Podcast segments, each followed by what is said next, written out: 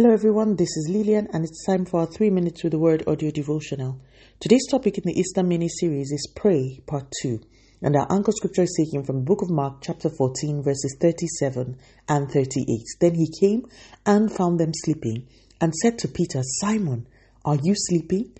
Could you not watch one hour? Watch and pray, lest you enter into temptation. The spirit indeed is willing, but the flesh is weak.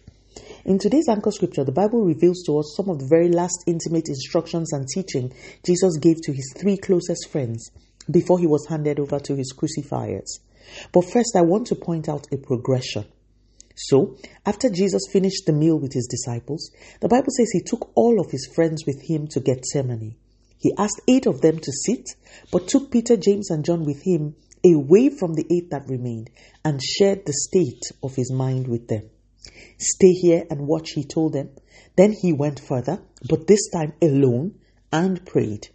Again, I want to reiterate that there is a place for communal prayer and fellowship, but there are also times when it must be you, your raw emotions, and God in the secret place.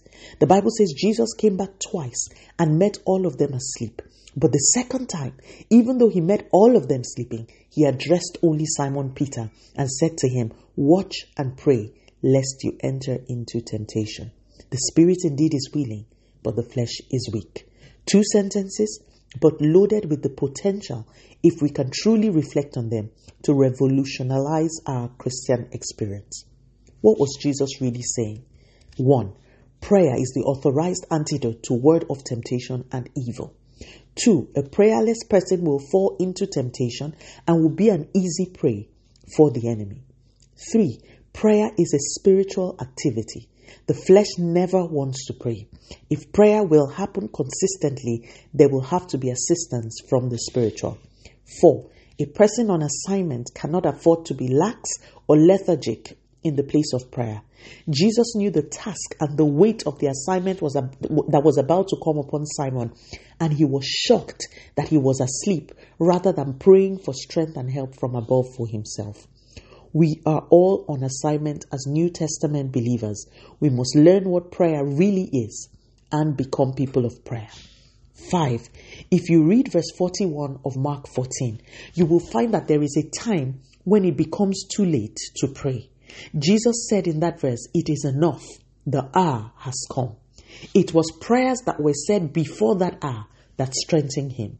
There is a right time to pray as we commemorate the last meal, the arrest, crucifixion, death, and burial of our precious Lord and Savior Jesus Christ, I urge you to take time out to pray.